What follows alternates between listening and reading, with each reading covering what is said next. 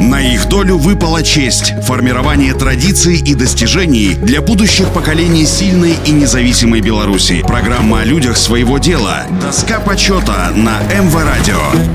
Всем доброго дня, у микрофона Василий Данилов. Марию Георгиевну Захаревич не случайно называют королевой радио. Многие годы на радио звучал ее голос, отличающийся задушевностью и поэтической взволнованностью. Родилась будущая актриса, как ее часто называют, самобытного таланта, 28 ноября 1936 года в деревне Новоселки Мядельского района. В школе девочка увлекалась литературой, занималась художественной самодеятельностью, была задействована в драматическом кружке мечтала поступить в педагогический институт, но учителя уговорили пойти в театральный. После окончания Белорусского государственного театрально-художественного института в 1957 году Мария Захаревич была зачислена в труппу театра имени Янки Купалы. На счету Марии Георгиевны более 60 разнообразных ролей. Целую галерею ярких женских образов, которая составляет золотую страницу истории театра, она создавала с любовью и творческой выдумкой. Наиболее яркими являются такие роли, как Анна из «Люди на болоте Мележа», Наталья Фадеевна из «Смолкли птицы» Шамякина, Елена «Дети солнца Горького»,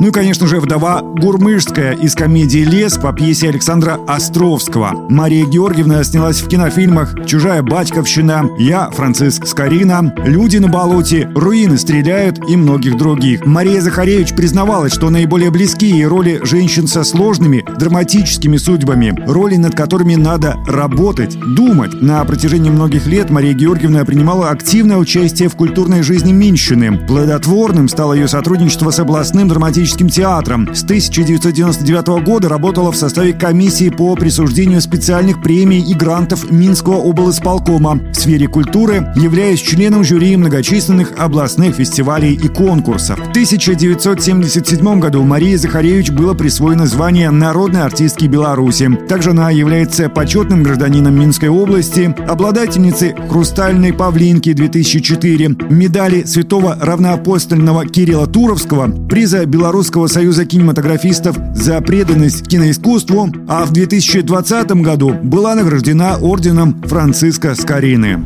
На их долю выпала честь – формирование традиций и достижений для будущих поколений сильной и независимой Беларуси. Программа о людях своего дела. Доска почета на МВ Радио.